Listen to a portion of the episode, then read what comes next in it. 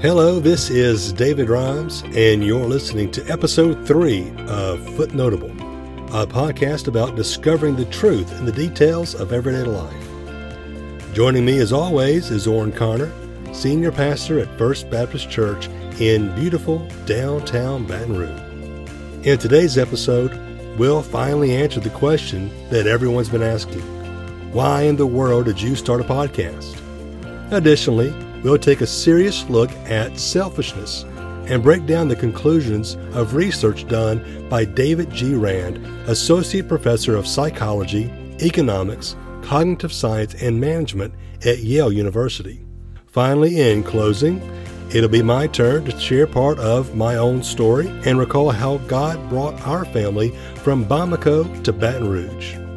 Thank you so much for listening, and be sure to subscribe to keep up with future episodes and give us a five-star rating on whatever platform you listen to Footnotable. All right, Oren, it is now officially week three of school shutdown and week two here in Louisiana for the lockdown of going to work and things like that. So I think it's safe to say that it's officially gotten old. I think so. Uh, it was old last week. Uh, a, few, a few days of it felt a little bit like summer camp, you know, or, or like a retreat. You were kind of like, all right, let's get excited about staying in and taking care of ourselves and, and cooking our food and, and being clean. And not that camp was anything about those things, but it felt like a little bit of an adventure. Well, camp's over, man. It's time to go back to normal life, and it's getting very old. Yes, I totally agree. Um, we got to press on to what I've found. And I, I already knew this, but I think the old adage, one day at a time, really takes on a, a, a deeper meaning for us these days, where you just take care of today. Just deal with today, because Jesus promises there'll be plenty of trouble tomorrow as well. And one of the troubles we're facing in this quarantine lockdown is, is boredom or a lack of, of productivity. Sometimes you feel like you're not doing all the things you're made to do because you're not at the office, at work, at, at school, whatever it is that you normally are doing this time of year. And so um, it, it just feels like time is moving really quickly and really slowly at the same time. And it's a bit unnerving for me personally. Yeah, I love your, your camp analogy. Definitely camp is over and our parents forgot to pick us up uh, is, is what it feels like a little bit. They forgot to get us, man. We're sitting on the curb going, Mom and Dad. And now the camp administrators are coming to us saying, hey, we're trying to put you guys to work. And so now you're doing stuff you never thought you'd be doing before. So it's just, uh, it's a little odd for sure. Yeah. And it's important. You know, we talked about this a couple episodes ago about how to just get through things, just manage this, like you said, one day at a time. And it's important just to reiterate some of that, because you and I were chit-chatting before we recorded about just being a little bit worn out. We've not done anything that seems strenuous physically, but in situations like this, the whole process, mentally, physically, spiritually, emotionally, of going through this kind of situation is exhausting. It is. Now, for some some listening, you are you're in jobs that are very physically demanding, emotionally demanding right now. But for most people, it kind of feels like maybe you have s- stepped into a scenario where your activity level has been greatly decreased. But don't let that fool you. This is still going to wear on you on a lot of levels. So find time to get that physical activity. Find time. You know what? Take a nap. Here's some official pastoral advice. You can take a nap. It's take okay. A nap. Amen. I totally agree. Because your body needs to catch up. Because if your body gets drained down, guess what you're susceptible to? Getting sick. It may not be coronavirus, but it could be just a common cold. It could be a sinus infection. You never know. And you don't need to be sick at a time like this. So let's stay healthy. Let's keep it one day at a time, but let's remember those things we need to be doing. Stay in that schedule, get that physical activity, and find time to get plenty of rest. Don't stay up late watching movies. Okay, go to bed, get up when you're when you're supposed to to start your day, and we'll be better off for it. But yeah, we're, we're stuck at camp now. Now it's time to buckle down and definitely take it one day at a time, which is partly why we jumped on our podcast. We weren't quite ready to launch this, but because of this outbreak and because we needed to be able to speak to not just our people at First Baptist, but to the community at large, we went ahead and pulled the trigger on this a little bit prematurely. And we haven't really broken down a lot about why we did this. It may have seemed like a knee-jerk reaction, like one day there is no podcast, and then suddenly Oren and Dave have one. Why do we have one? So let's kind of talk our our listeners through what all transpired to bring us to this point. Well, we started the conversation about a podcast months and months ago. I mean, last year we started talking about, it wasn't long after I came on staff, we started talking about, hey, we should do a podcast. And it was sort of like a little bit of a joke, kind of kind of laughing about, oh yeah, we could call it this, we could call it that. And and and so we kind of kicked it around, but we never really had an idea for it or what it would it would accomplish. And one of the the, the first rules of podcasting, if you want to start a podcast, you have to ask the question, why am I doing this? Who is it for? What am I going to be saying? And and it could, it could be about anything. And there certainly are podcasts about everything under the sun. But we didn't quite know what our podcast was going to be all about. And so we sort of let it let it fly. We'd bring it up every once in a while, but never really nailed anything down. And then uh, I guess late last year, early this year, we really started getting serious about, okay, what's this going to be for? How are we going to do it? What's the process? Um, you started, you bought some equipment, got a good deal on some on some podcast microphones. And uh, speak, speaking of, you have your new Yeti. Is it working? I do have the new Yeti. It arrived this past Friday by U P S. And yeah, I took it out of the box, plugged it in, and everything's working super well. Used it for Sunday school yesterday. Yeah, I saw that on your table. Good, good. Yeah, got some good recording out of it.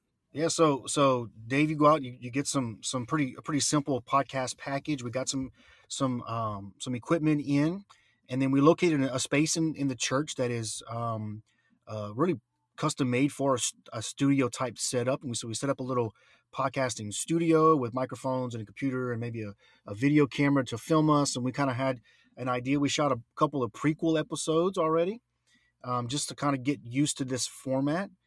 And then, like you said, when this this coronavirus thing broke a couple of weeks ago, we decided, let's go ahead and just start rolling this thing out week to week, and hopefully it'll bless the lives of whoever listens to it. And so what we decided to do was to make this podcast about people. Um, we've talked about topics, and we're always going to have topics, but ultimately the goal of this podcast is to hear from people. It's to hear about how God has worked in the lives of people. And so the goal for us eventually, once we kind of get down the road a little bit, is to start bringing on um, regular guests to tell us their story about about how, how Christ saved them, how they were brought to faith, how their life has been changed because of that. Um, and we'll always have interspersed in there topics, and um, whether they are biblical topics or cultural issues that we're dealing with, like coronavirus, certainly. We want to we want to keep it fresh in that way.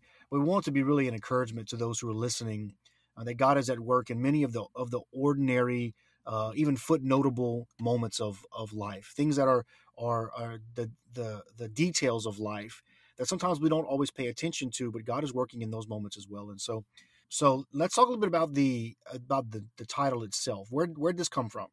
We drew it out of a hat. Yes. Not really.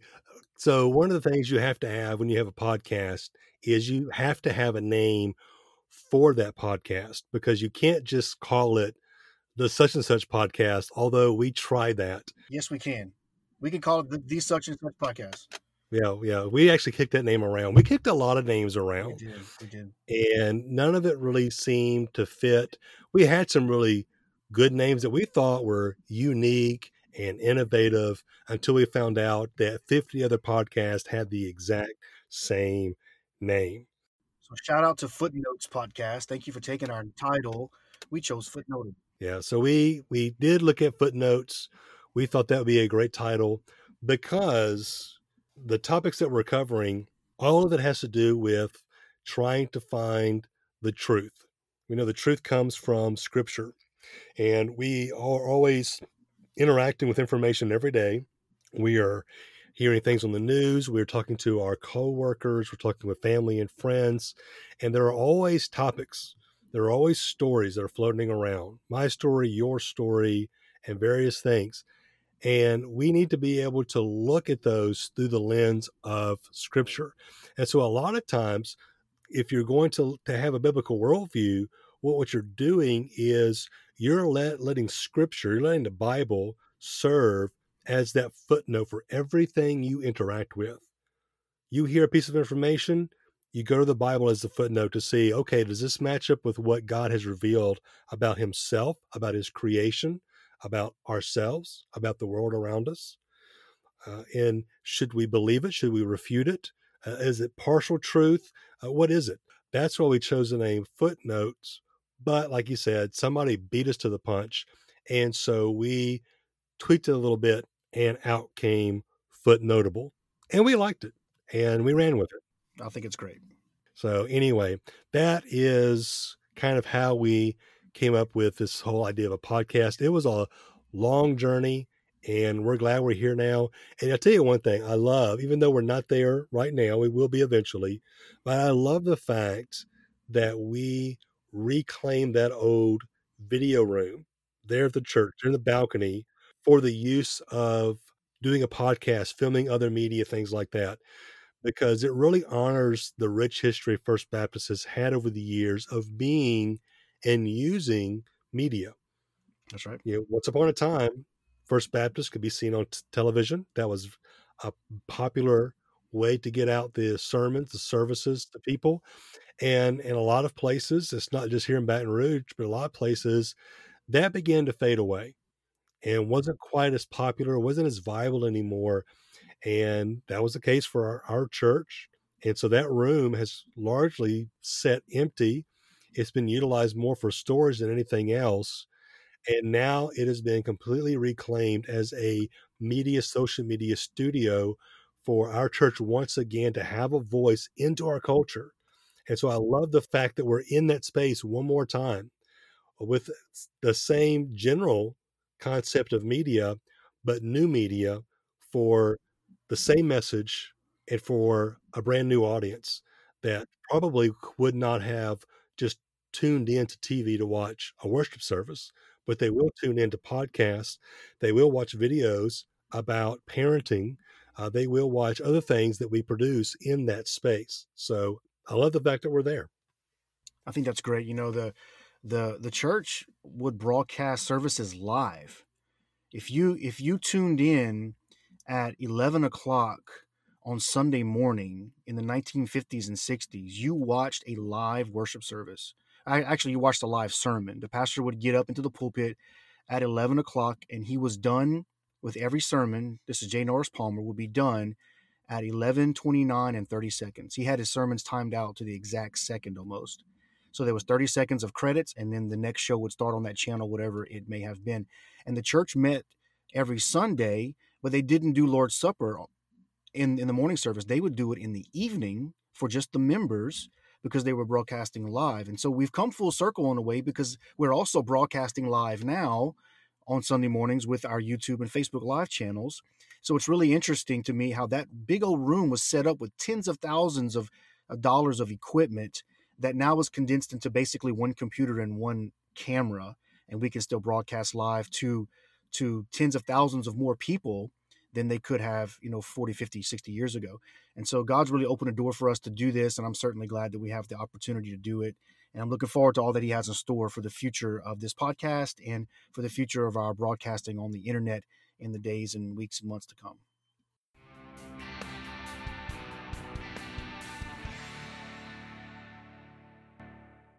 All right, let's get into a bit more weighty topic, something that is very much apropos to our situation right now that we're in, but something that even goes beyond that. And that is the issue of selfishness. Selfishness. We don't see any of that anywhere around us right now, do we? Yeah. Why are we talking about it? I take back everything I said. I have four children at home. I don't, I've never seen selfishness from the, any of them ever before.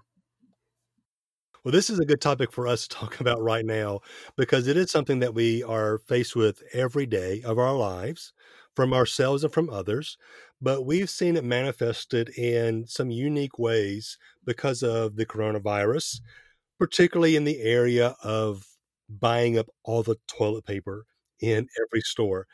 And we joke about that, but it's true. Why are people hoarding that much toilet paper? The answer is because they're selfish. Selfish. Mm. They're not thinking of others. And so the question is, is selfishness something that is inherent to us as human beings, or is it something we learn throughout the process of our development? Well, it's interesting you asked that question, Dave, because you and I both recently looked at an article and um, on, um, it was actually published all the way back in twenty sixteen, but just now is sort of resurfacing. Um, now, just as a side note, for those of you listening to this, Dave and I read an app. It's called Pocket, Pocket app, and they have kind of a daily email that you get with about six or eight or ten articles from all these different sources that you can read. Some of them are, are current. Some of them are a little bit older, but some really fascinating stuff. And so we pulled this off of that app because I feel like it's very appropriate for this day. The, art, the title of the article is, is Selfishness is Learned.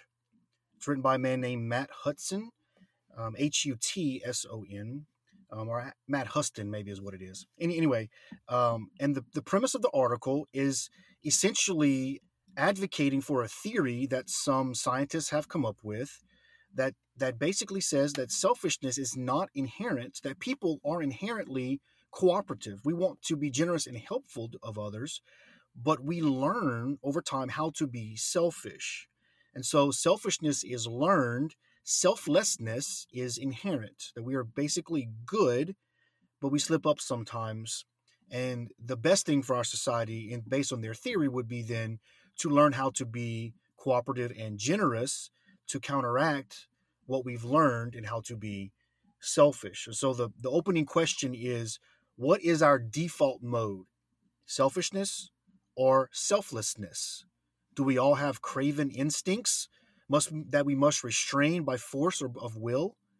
Or are we basically good even if we slip up sometimes? So this is the question that is presented in the article, and a number of researchers have gone to some great lengths Um, through scientific analysis, psychological analysis, using di- disciplines like like computer science and game theory and things like that to decide or determine if people are genu- genuinely selfish at heart, or have they learned how to be selfish as a mode of survival or of self-preservation or whatever it may be.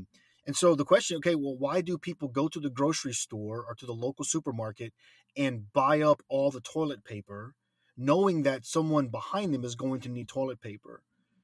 If you're the last guy to get to the store and there's nothing left, and the guy in front of you has seven packages of toilet paper, could he have not left you one or two? Why did he take all of them? Is he not being selfish?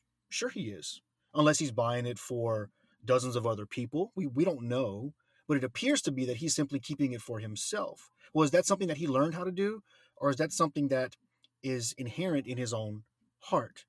Now, Dave, I think you and I both would agree, just the title alone, when we read that, we went, okay, I don't agree with this.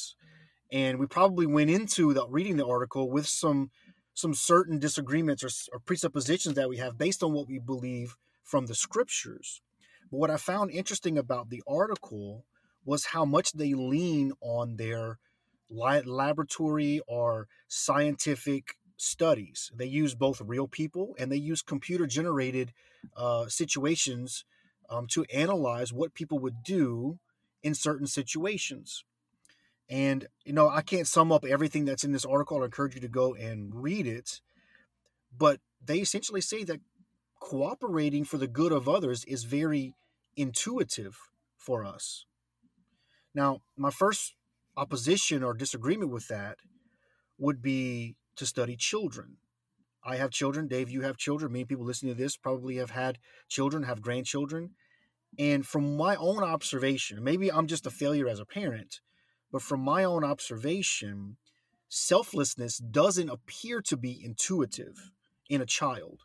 Selfishness seems to be intuitive. We have to teach them how to be selfless, how to share, how to cooperate. Dave, you have any thoughts on this first sort of um, foray into this subject? Yeah, it's an interesting article. And when we look at what the conclusions were, most of the research, by the way, was based on a associate professor at Yale University named uh, David G. Rand.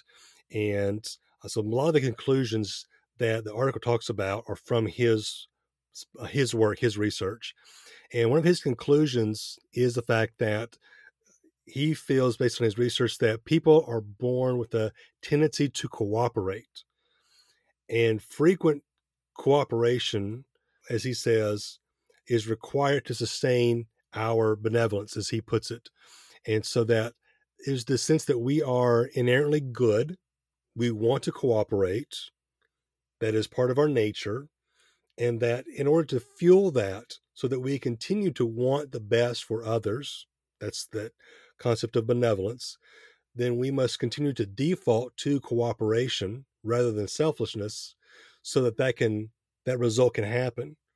And like you said, the problem is, is that that doesn't necessarily match with what we observe in the world, particularly when we do look at our kids. And you know what? I love my kids. I love them dearly, but they are some of the most selfish people I have ever encountered.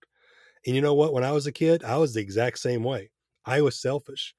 Now, I have learned to be more selfless, but it's not because I just sort of willed myself to do that. I became more selfless as I got older and matured because Christ was transforming my heart and my mind once I put my faith in Him to redeem me so that that transformation could actually take place. I still default to being selfish. It's true. I am a selfish person, but when Christ is working in me, I can overcome that tendency that entered into the, our world, my heart, because of sin. And I can overcome that by the Spirit of the Lord to then choose others rather than myself, because that's what Jesus did. Jesus always thought of others. Jesus chose others. I mean, after all, the whole thing about going to the cross is about choosing others over self. If Jesus, if he had it his way, if he was just going to be selfish, he would have not gone to the cross because that would have been terrible. It was terrible, but because he was thinking of others, he was selfless. He went to the cross. So because of Christ, I can then make that decision. So while I do respect a lot of the research that was done, and I do understand some of the processes and outcomes of their research, I do think there are some flaws in how they went about things and some things that they failed to consider. And one of those is that they started with physically, emotionally mature adults. Yes. They, they did not look at children. And so I think you have to look at the entire human experience from birth to death when you're going to talk about something as fundamental as selfishness or selflessness. You can't just take one segment of the population who probably can, I think, observation tells us we can alter our behavior up to a certain extent without Christ, and we can choose others. And from time to time, we do. We see people without Christ being generous, do we not? We see people without Christ going to great lengths to put others first. But to say that that is now our, our default mode, I think is a bit presumptuous, because when we go back to our earliest development as human beings, our well, what we see in the natural world is we are born very selfish. Mm-hmm. It's what's in our hearts. It's it's it's our default mode apart from the saving work of Christ. And what I find fascinating about the article and what the scientists are saying, I agree with some of the things that they that they say. For instance, when they talked about being intuitive, one of the guys asked, "Well, what does it mean? What's the what does it mean to be intuitive?" And he says this. And this I find this completely um, fascinating. The fuzziness of psychological ideas makes them hard to test. I agree with that. if an experimental result doesn't fit your theory of human behavior, watch this, you can fiddle with the definitions and claim you were right all along. To that, I say, I agree. If you can change what you mean in what you're looking for, then you can ultimately redefine your terms to get the result that you want. And so these these more sort of hard data scientists are coming at this going, we can't only evaluate a person's altruism based on psychological evaluations. We need something more scientific with hard data that we can quantify and qualify to, to give us a better result. He says science is not about developing theories, or it is about developing theories, not about developing a list of observations. The reason formal models are so important is that if your goal is theory building, then it is essential that you have theories that are really clearly articulated and are falsifiable.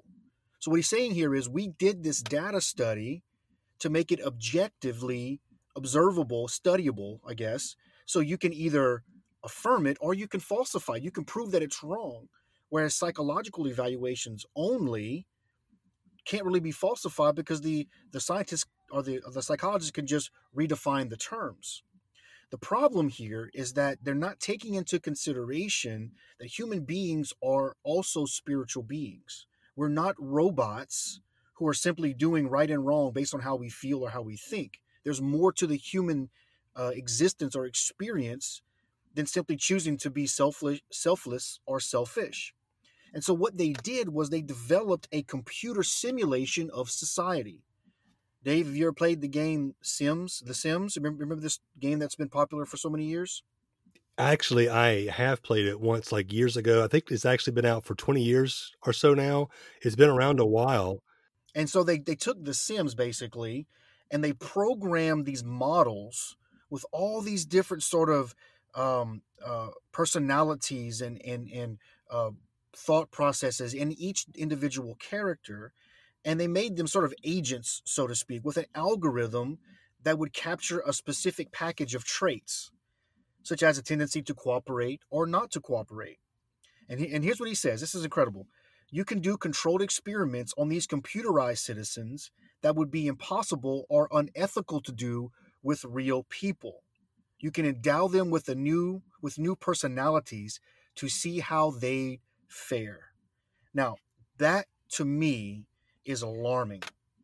You can give them whatever personalities you think they should have, and that seems to me like you can then designate a certain number of personalities so that you can achieve a certain result. Now, I'm not accusing that's what they did here, but that seems to me to be a bit out of um, out of reality, because human beings are not mathematical computer algorithms. Unless you believe in the Matrix, right, this Platonic existence, then then we we are not computers. A computer cannot recapture the depth and the breadth and the width and the height of a human soul, and what Jesus, as you said before, went to the cross to pay for.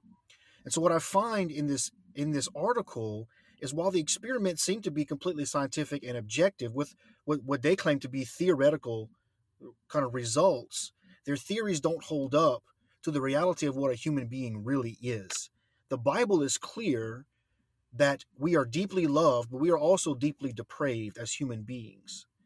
And we don't teach our children, we didn't learn as children how to be selfish on purpose. We were taught how to share. We were taught how to cooperate. And yet we still, as you said before, and I, I echo everything concerning myself, I am a selfish person.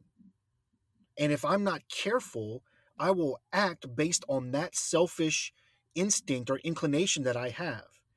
The selflessness in me has had to be overlaid or, or on top of the selfishness to make me a cooperative, giving, generous person. But that's always a battle in my heart. It's not the other way around, where selflessness was already there, and then I learned how to be selfish for my sake of, of my survival.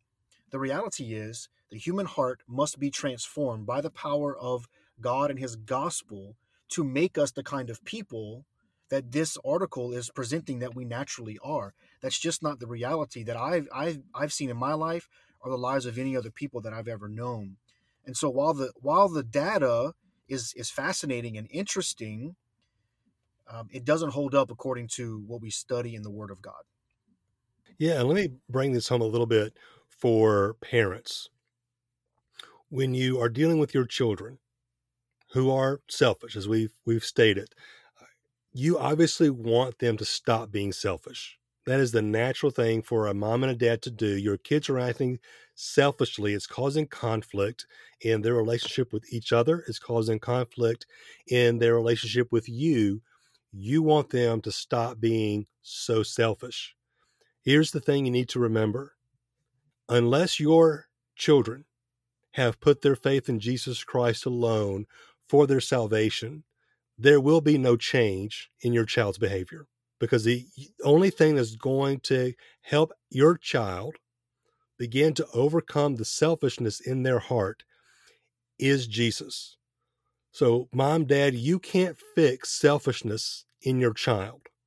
The best you can do right now is when your children are being selfish and they are not yet believers, is to point them to Jesus. Point them to why selflessness is a thing that we ought to want for our lives. Why is selfish wrong? We don't get into a conversation about, well, I just, when you're selfish, it just causes arguments. When you're selfish, you hurt someone's feelings. Those may all be true. And we do want our kids to help, help them understand those things. But if we leave the conversation there, if we leave the conversation on the immediate consequences of selfishness in their lives, and we fail to point them to the gospel, we fail to point them to Jesus, then we've done half a job as believing parents. We need to find ways to point them to Christ, to tell them, you know, when you act this way, the only person you're thinking of is yourself.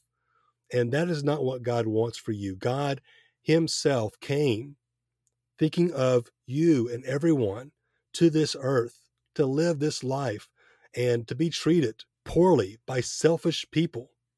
But yet he continued to obey and to follow his Father's will up to the point where he died for everyone. That is what God has done for you. God is not selfish. God does not want us to be selfish. And unless you let God change your heart, you're going to keep being selfish. And I know that may seem as a heavy way to approach this with a child, but these are the kind of conversations we need to be having. Now, obviously your kid is two years old. They're not going to understand a whole lot about the gospel at this point. Okay. You have to put that in very basic terms, but it's the same conversation if your kid is six, seven years old, or if your kid is, is sixteen, seventeen years old, twenty-six, twenty-seven years old, wherever they are in life. If they're exhibiting selfish behavior and they've yet to become a follower of Jesus, we have to point them to the gospel. So number one, free yourself from feeling you have to fix selfishness in the heart of your child. You can't. But good news is Jesus can and will do that once they begin to follow Christ. So keep pointing your children to the gospel every chance you get. But guess what? When you do, and you, you do everything right, you have a parent win for the sake of the gospel. Guess what your kids are going to do the next time they get a chance? They're probably going to be selfish. That's okay, mom and dad. You didn't fail, because the failure was not on you. The failure is on your child. And I know that may sound harsh. We own our own sin. So mom and dad, just keep doing the do. Keep pointing to Jesus, because they need to know that they can't fix this on their own, that they need a savior. They need a redeemer to change their selfish heart. So I just want to kind of bring that concept that we're talking about, selfishness, right down to where the rubber meets the road for our moms and dads and all those faithful grandparents that are engaging in the lives of their grandchildren. You guys can't fix it, but Jesus can. That's exactly right. And one of the ways we see this is how even Christians sometimes recoil at the commands of the, of, of the scriptures. when Jesus says, love your enemies, we naturally, just in our, our natural state, even as those who have been redeemed, in a redeemed state, kind of pull back on that a little bit. We don't press into that idea, love your enemies, love those who persecute you, bless those who persecute you. Those words seem so contradictory to how we naturally want to respond. Even as Christians, we don't want to love our enemies. We want to, we want our enemies to feel hurt like we feel hurt. But we need a redeemed heart in order to see the words of Christ and believe them and go, no, I must love my enemy because this is what I've been commanded to do. This is the best thing that honors my Lord who saved me. And so what I find truly contradictory in this article is the very last statement the guy makes. The, the researcher Rand says, it feels good to be nice unless the other person is a jerk. Then it feels good to be mean. Now that That statement exposes the true nature of a human heart. I will be nice to you if you're nice to me. But if you're mean to me, if you're a jerk to me, it makes me, I feel better when I'm mean to you. And that spirit in our hearts of selfishness, of pride, of greed, of retribution, that is what Jesus came to transform. That is what Jesus came to remove and to fill with his love. It doesn't make us pushovers or soft or easy to step on, but it makes us loving in spite of the meanness that maybe we are receiving from others or the betrayal that we've got, we've gotten from others. That's what Christ came to transform in our hearts, to make us different. And so all of the experimenting that this guy did in his study is thrown out by this last sentence when he says, if you're mean to me, I can be mean to you, which, which goes against everything that he was saying before, that we have to learn how to be generous. You have to learn how to be kind. You have to learn how to be selfish, or self, self. You, or you are learning how to be selfish, not selfless. And I, I just, I just disagree. You are what you are at birth. You, these traits are inherent in us, and as you just mentioned, we have to teach our children the way of Christ. Pray for the Holy Spirit to work in their hearts. Pray for them to come to salvation in Jesus, and then pray for them to be sanctified over time to become more and more like Jesus. I pray to God that twenty years from now, I am less selfish, less prideful, less arrogant than I am today.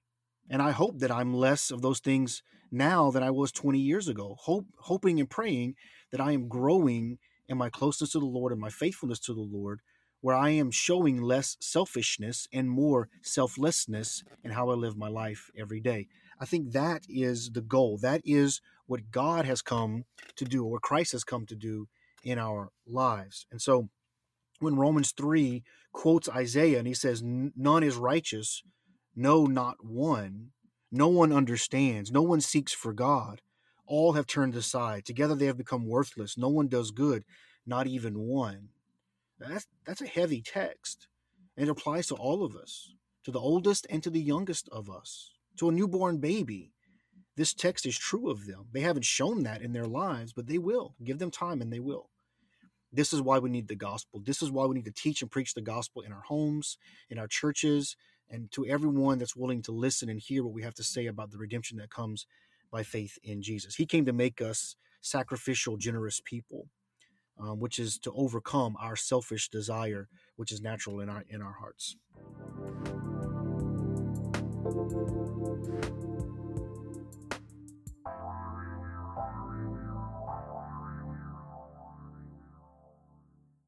So last week, we had the opportunity to listen to some of your story, Oren.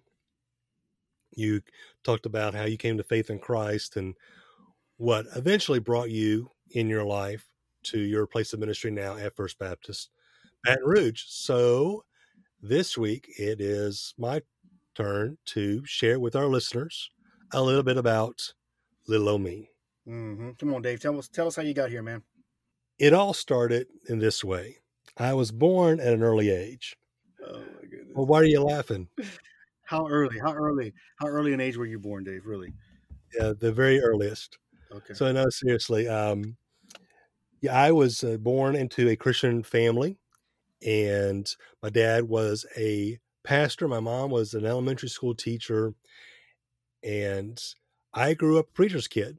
And so I've been in church all my life. Every time the doors were open, that was that was me.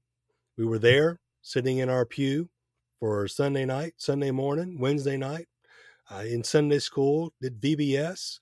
Uh, if there was a, an event like a camp or something like that, we were doing it. If the church got together for a potluck, we were most certainly there. And so church has been a part of my life. And one of the wonderful things about growing up in my family in particular was the care that my parents took in making sure I was being presented with the gospel. And so from an early age, one of my earliest memories was sitting on the couch uh, of our, in our living room while either my mom or my dad would take, I forget the, the name of the series now, but it was put out, I think, it may have been an old Broadman series. It was a, a Bible storybook series. And they would take that, and it was character-based, okay? So you kind of went through, and you had, you know, Noah and Abraham and Moses and things like that. So they would take one of those, and they would read from that every night. That was kind of our nighttime bed reading. And I got very familiar with the various characters in the Bible. And, of course, still being in church all that time, I knew, you know, about the age of seven, that I wanted to give everything I knew about myself to everything I knew about God. Now, I phrase it that way because obviously I know a whole lot more about myself and God at age forty-three than I did at seven. But even at that age, I knew enough. I knew enough to realize that I was a sinner and that I needed to be rescued and that that rescuer was Jesus and I needed to trust him. And as simple as that is, it's enough for a little boy of seven years old living in Doylean, Louisiana, uh, there outside of Shreveport, to put my faith in Jesus and receive my salvation. And so I grew up, continued on in church. Uh, my dad pastored some different churches here and there. We eventually, back in nineteen eighty-seven, moved to South Louisiana, where I did most of my growing up. I don't really, you know, remember a lot of my growing up in North Louisiana, where my family's originally from. Starting in, in eighty-seven, my dad went and served at Old Zion Hill Baptist Church, a little church out in the middle of nowhere, Livingston Parish at the time, uh, that was founded back in eighteen thirty-two. A church with tremendous history. And he pastored that church there, and I grew up in that church. And I still have wonderful relationships and connections with Old Zion Hill there on Highway four forty-two in Livingston Parish, about a stone's throw from the Tangipahoa Parish line there. That church had a lot of influence on me growing up, my Sunday school teachers, R A leaders, uh, different men and women who just lived out faithful lives, both in front of me, my brother, and others that were my age. And when I eventually went to college, like a lot of people, I took my faith with me, but I began to realize that the faith I was taking with me was more my parents' faith than it was mine. Now, it was still my faith. Uh, this wasn't a false faith. It wasn't based on any erroneous decision I made as a kid, you know, where I was just sort of going along with things. It was a genuine faith, but it really wasn't a faith that had taken deep root in my heart. It was more of a vicarious faith. And so I kind of went through a period of really trying to discover what my faith looked like. And it was one of the best times of spiritual growth in my life. And it allowed me to take full ownership of my faith, uh, to realize that this was true, that everything the Bible did say about who I was, who God was, what God had done for me, that was legit. That was That was true. And it made sense. It was rational to believe this because uh, I even during that time compared other religions and found them lacking in their answers to the big questions that I had. And I found the Bible to be uh, very comforting and very upfront and honest, and made a lot of sense when I considered what it was trying to teach me. And so I s- sort of kind of recommitted myself to my faith there in college. And of course, while in college, I was blessed to uh, meet Jamie, who we've been married now for a little over twenty years. And interesting enough, some folks know this, a lot of people don't, but our stories connected there at L C when we were in college. My wife and your wife were actually roommates for a while until, of course, they upgraded. That's right. And now life is better for them. For um, sure. But, but well, I say that in jest, but it's just really cool because this story is all about how God has worked in my life, just like your story was all about how God worked in your life. And before we ever knew each other, God caused our paths to cross there at Louisiana College. And then, you know, twenty-something years later, our paths crossed again here in Baton Rouge. And who knew it? God knew it. And he was working all those things. But before we landed back in Baton Rouge, our path would take us eventually to New Orleans, where I would uh, study there at New Orleans Baptist Theological Seminary. And I would go from there to serving with the North American Mission Board in homeless ministry at the Brantley Baptist Center. And we lived and served in New, in New Orleans for like twelve or thirteen years. That time included just a lot of things that God used to shape our lives, the biggest of which was Hurricane Katrina. And that's a whole different story. Maybe down the road, I will share our Katrina story with all of our wonderful listeners, but I'll just leave it just with this, that that was a big kind of come to Jesus moment for me in my own spiritual life and ministry. God radically changed my mentality and just the way that I think and do ministry through that. And I thank God for Hurricane Katrina. I do, because I would not, I wouldn't be at First Baptist Baton Rouge right now, probably, had it not been for that. I totally see God's hand in that. I think God used that in a mighty way in, in my life personally, in Jamie's life, in our life as a couple, and everything that has flowed in our lives since then. I can at some point in some way go back and say, you know what? It's because of what God did in our hearts and minds through Hurricane Katrina. And post New Orleans, we found ourselves way across the pond, and I don't mean Lake Pontchartrain. We were overseas in West Africa serving with the International Mission Board, doing urban work in the city of Bamako, Mali. And we were there for seven years, and they were several, seven wonderful years. We loved serving in that country. We loved serving with the Malians, and I got to know many wonderful servants of Christ, both uh, West Africans and um, Americans, Europeans, as we served alongside others from different mission organizations. And then we came for our second stateside back in, I guess it would be, yeah, September, beginning of September two thousand eighteen, with full intent of returning to Bamako. And it was during that time of kind of quiet rest and reflection and just kind of decompressing uh, the, the past few years of life and ministry on the field that we felt the Spirit beginning to lead us away from Bamako and onto something else. And we we wrestled with that. I'll be completely honest. We didn't just go, okay. We had a lot of questions and we had a lot of concerns, and we sought godly counsel, uh, particularly from men who had walked a lot of life with us, uh, who had a lot of biblical, spiritual wisdom to impart. And just through that whole process, uh, we affirmed that something was new in our lives as a family and did not know what that would be. And we began the process of seeking that out.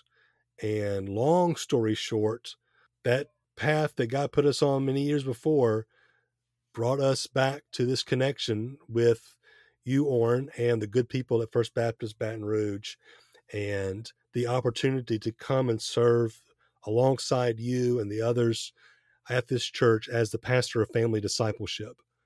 And it has been a wonderful transition. I, I gotta, I gotta admit, had no clue how this transition would go. It's been bumpy from at times, but overall it has been just a blessing. And that was just a big affirmation in our lives that yes, we were hearing the the the nudge from the Holy Spirit correctly, that we were to make this this change, and God was faithful to allow us to land somewhere where we could serve on and a church staff in a way that utilize our gifts and talents, and to be a part of a church that has a vision, has a heart for the people of Baton Rouge, particularly downtown Baton Rouge. And it has been just a highlight of, I think, our life over the past few years, to see God work and to relocate us from New Orleans to Bamako to Baton Rouge, and just to see that in every place he made, he's made us feel at home. He's sustained us. He's given us joy. And we've had some bumps and bruises along the way. I'm I'm not going to candy coat the life that we've had. It's not been perfect and wonderful at every moment of every of every day. We've had some genuine difficulties, but the big, the big picture of it all is just rich with God's providence and his love and his grace and his mercy on us. And we couldn't be happier to be here. And so for me, for my wife, Jamie, and our two girls, Molly and Emma, uh, we are grateful to have been on this journey.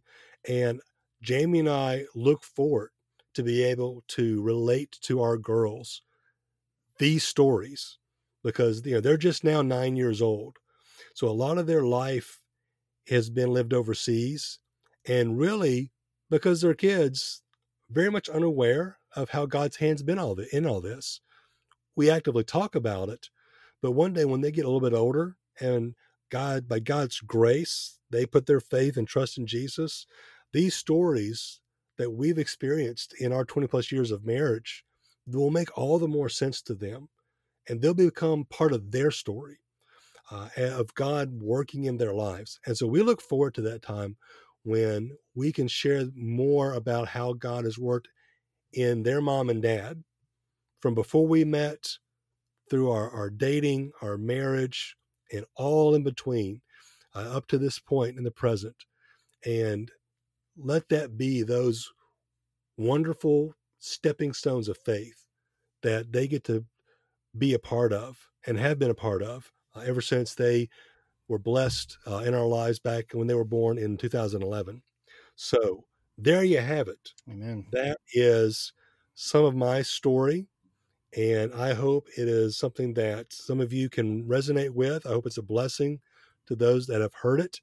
And I do look forward, and I know Oren does too, to sharing some of those side stories, so to speak, in our lives at, at a later date, because, man, it's it's wonderful to sit and just share and reflect on all that God has done. Amen. Amen, brother. Thank you for sharing that. Um, certainly are glad to have you here at First Baptist, working very hard. And um, I mean, look, you're, you're being here a year. We got a podcast off the ground. I mean, the heights we're climbing, Dave, it's incredible. It truly is. And uh, no, I'm just joking. We, we are certainly great, grateful to have you and your leadership, and, um, and praying that God would bless the ministry at First Baptist, to, to, that we would be a blessing Uh, to the people who, who join with us, uh, people that we um, get to interact with downtown, and the many thousands of people that work there, hopefully to reach them with the gospel and see them involved in our church. That's certainly something that we desire. And I know many folks in our church are so glad that you're with us and, and helping to lead. And uh, we are, we're, we're grateful that God's led you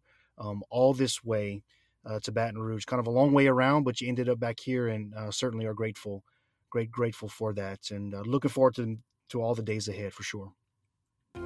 Well, that's all for this episode. Thank you again for listening to Footnotable. If you enjoy our weekly musings, please be sure to subscribe and share this podcast with someone you love. A five-star rating would be much appreciated too. You can keep up with Footnotable on social media through the Facebook, Instagram, and Twitter accounts of First Baptist Church, Baton Rouge. You can find all three at username F B C B R or on our website at F B C B R dot com. Know that our prayers are with you. Stay healthy, and we'll talk to you again next week.